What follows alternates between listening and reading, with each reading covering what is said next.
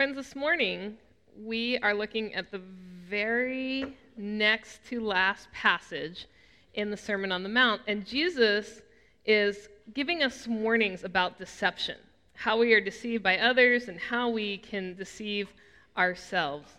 So, with that in mind, let's study the Word together. Gracious God, we thank you for this good opportunity. Help us do something good with it. In your name we pray. Amen. So, if you were here last week, you know that, that Jesus was talking about the narrow way, the narrow gate. And it was an important topic for him to cover, especially in light of what he's about to talk about this morning. Last week, Jesus defined for us what is sure, what is certain, what is truth. And it's only when you know the truth that you can quickly and clearly identify what is false, what is not truth. Beware of false prophets, Jesus says, who come to you in sheep's clothing, but inwardly are ravenous wolves. Now, there are all kinds of false prophets. There's a cosmetic industry, a weight loss industry, a security industry.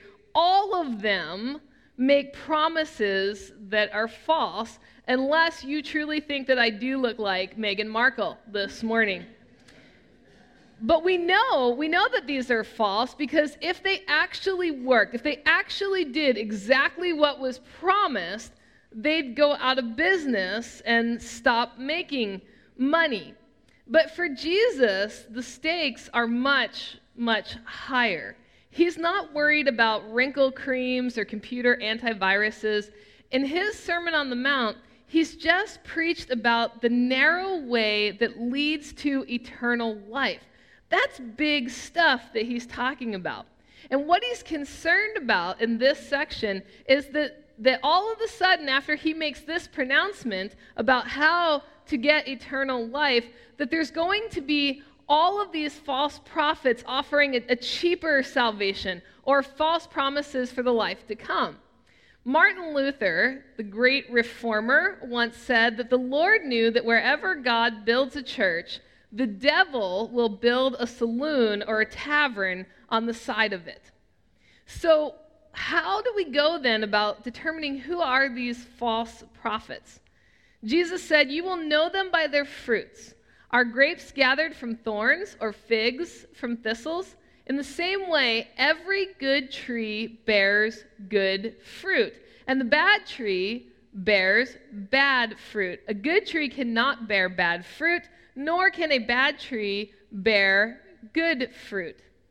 Well, what are these fruits that we're talking about? We know, we know it's not grocery store stuff. And we might vaguely remember back in the day learning about the fruits of the Spirit love, joy, peace, patience, kindness, goodness, faithfulness, gentleness, and self control. There it is. But at the heart of this fruit is, is not just knowing what Jesus said in his sermon, because lots of people can know what Jesus said in the Sermon on the Mount, but it's the actual doing it part that we have to think about. And that's exactly why we started this series in the first place, because there was this claim put out there that, that Christians actually hate the Sermon on the Mount, which indicated to me that that either Christians didn't know what was in the Sermon on the Mount. That's, that was my great hope, that maybe Christians just didn't know, or that they did know and they really did hate it. Because every one of the fruits of the Spirit that I just mentioned is demonstrated by living out all of these new actions that were introduced to us by Jesus as alternatives to continuing in a vicious cycle of sin. So, for example, all the way back in chapter 5, Jesus taught us let our yes be yes and our no be no. So, essentially, when we say that we are going to do something, we follow through on it. We have a short term mission team headed out in a couple weeks. The kids are going to go down to Jamaica. And every time I send out a short term mission team, particularly out of the country, one of the things that I say to the entire team is do not say, we'll be back soon. Do not make a promise if you do not intend to keep it, especially when you are dealing with people's lives. So don't make promises that you won't keep. So, as we look for the fruit in prophets, one way that we can test their validity is by checking to see if they come through on the things that they said that they were going to do. That's a faithfulness issue. It's very easy to say things, everybody can say things. It's much harder to actually do them. Or, how about love your enemies? If someone goes around reminding everyone to love their enemies, but then hates their own neighbors, that's a problem. That's a false prophet. And it's not just a problem of them saying one thing and, and doing another, it's deeper than that. Those of you that know anything about science know that, that you don't get to the fruit of a tree unless you actually have a tree to begin with. You have to have the tree first, which means that there are people that can stand around all day long and they can quote scripture. That doesn't mean that they know Jesus Christ on a personal level. And preachers can preach all day long, but it is only by God through the power of the Holy Spirit that can plant the Word of God in your heart. And it also means that unless God comes first, in Jesus Christ, then all of the works in the world, fasting, pilgrimage, mission, all of them are in vain. Jesus also wants us to understand that a false prophet is anyone, anyone who even attempts to block your access to a personal relationship with Jesus Christ. Now, this is a distinct theological understanding from our Reformed viewpoint. But Martin Luther, whom I quoted earlier, when preaching this passage, and in his time, he was actually preaching this passage against the Pope as a false prophet. Luther was making the case that anyone who contradicts the Word of God is a false prophet. And two of the greatest false prophecies, said Luther, that he railed against, and this is how we got the Reformed tradition, were the ideas one, that you could work your way into heaven, and that your prayers would only be effective if they were mediated through the saints.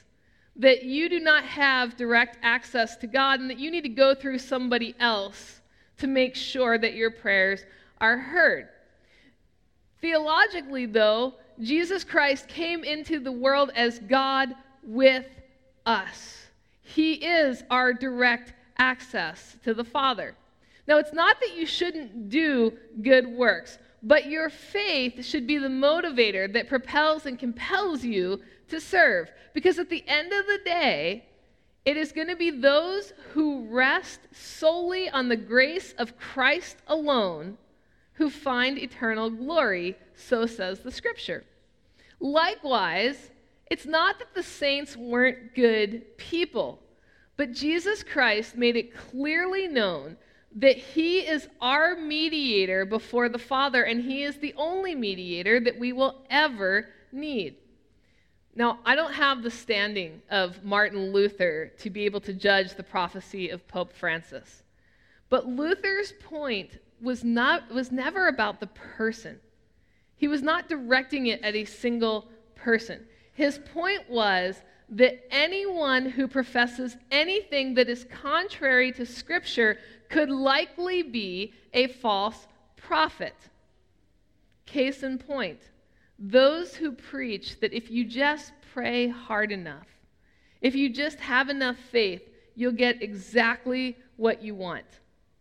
Well, we know that that is a dangerously false prophecy. And here's how we know this ask yourself this question Could you walk into a children's hospital and with an absolutely clear conscience walk up to a grieving set of parents who have just lost their child, look them straight in the face and tell them that if they had only had more faith, if they had just prayed harder, that their child would be walking home with them. False prophets and false prophecy are dangerous because they seduce people into a false sense of reality and a false sense of security. And the way that we as the church go about understanding false prophecy is by looking at our scripture first. I know that you all think I have a responsibility every Sunday to get up here and preach, and I do have that responsibility. But you do know that you have a responsibility too.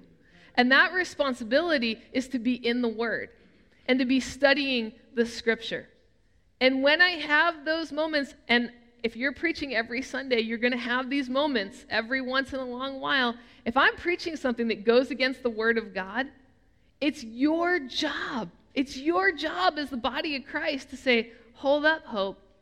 We got to talk about that. We got to go back in that scripture. We've got to look at that. That's your job as the church, not just for me, but for all kinds of preaching and teaching that you hear. The only way that you will be able to discern what is not of the Word of God is if you study the Word of God to begin with. Now, it's one thing to be deceived by others, but Jesus also warns us against self deception, which is a dangerous trap that most of us at some point fall into. Here's the good news grace can get you out of it. Jesus Christ can get you out of it, but it takes time. And self deception can be small things like changing your hair color or wearing clothes that are totally inappropriate for your age as you try to delude yourself into feeling younger or older. But it can also be things like denying our vices. So you might be able to claim that you're responsible with your money. Well, your bank account, your credit card statements, they will tell the tale.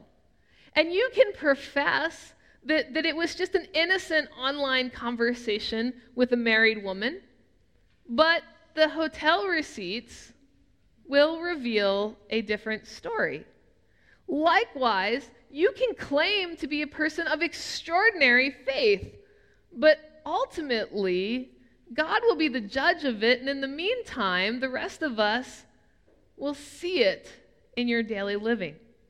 Not everyone who says to me, Lord, Lord, will enter the kingdom of heaven, but only the one who does the will of my Father in heaven.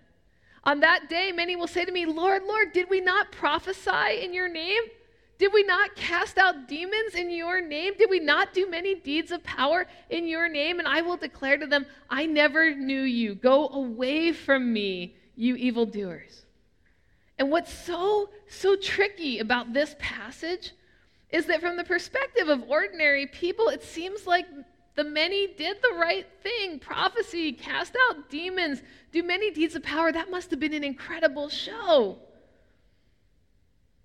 In fact, there's a whole, whole business of religion that capitalizes on show business, entertainment, huge, grand gestures, public faith healings, loud, important announcements from loud, important people.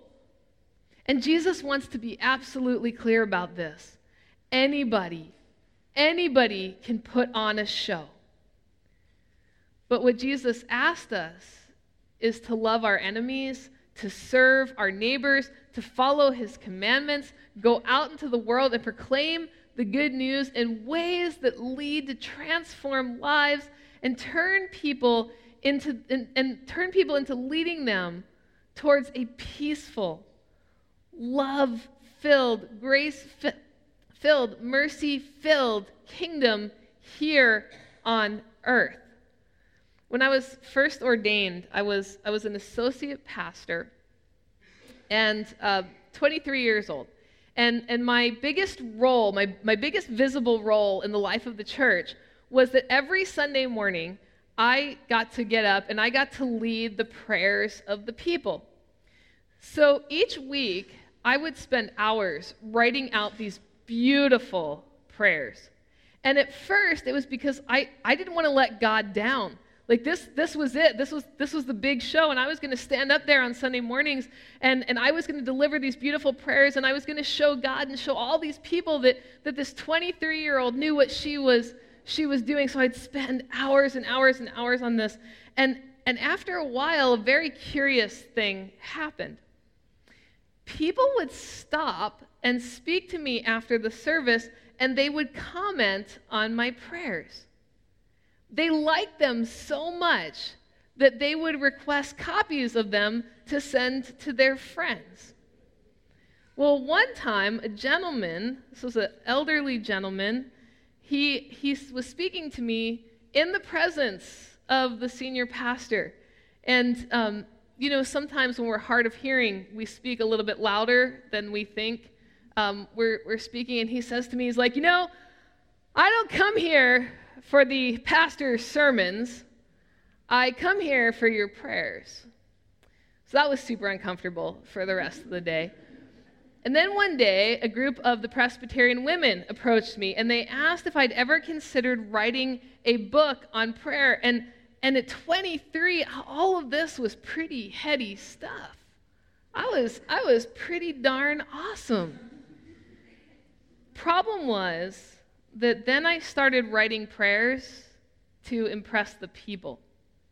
And I, and I tried to write what the people wanted to hear so that they would love it and in turn keep coming back at the end of the service and telling me what a great job I had done. And, and it worked out okay for, for a little while. But then two things happened. One was that I felt this extremely heavy burden each week. Now, now I'd be spending hours and hours and hours trying to figure out what was most going to impress the, the people and, and make them happier. And the more that happened, the emptier I began to feel because it, it, finally dawned on me that this was no longer about God. I was no longer praying to God. I was praying so that everyone could hear what an amazing writer I was. I said all the right words, I did all the right things, and Sunday after Sunday I would go home empty. So that's when I decided to stop writing my prayers. And change, th- things changed quite a bit because that meant that, that when I stood up to pray, now there would be no time for me to concoct these perfectly worded, beautifully written prayers. All that was going to come out of my mouth was an authentic overflow of the heart. And let me tell you that your pastor is far less eloquent when I do not have time to prepare.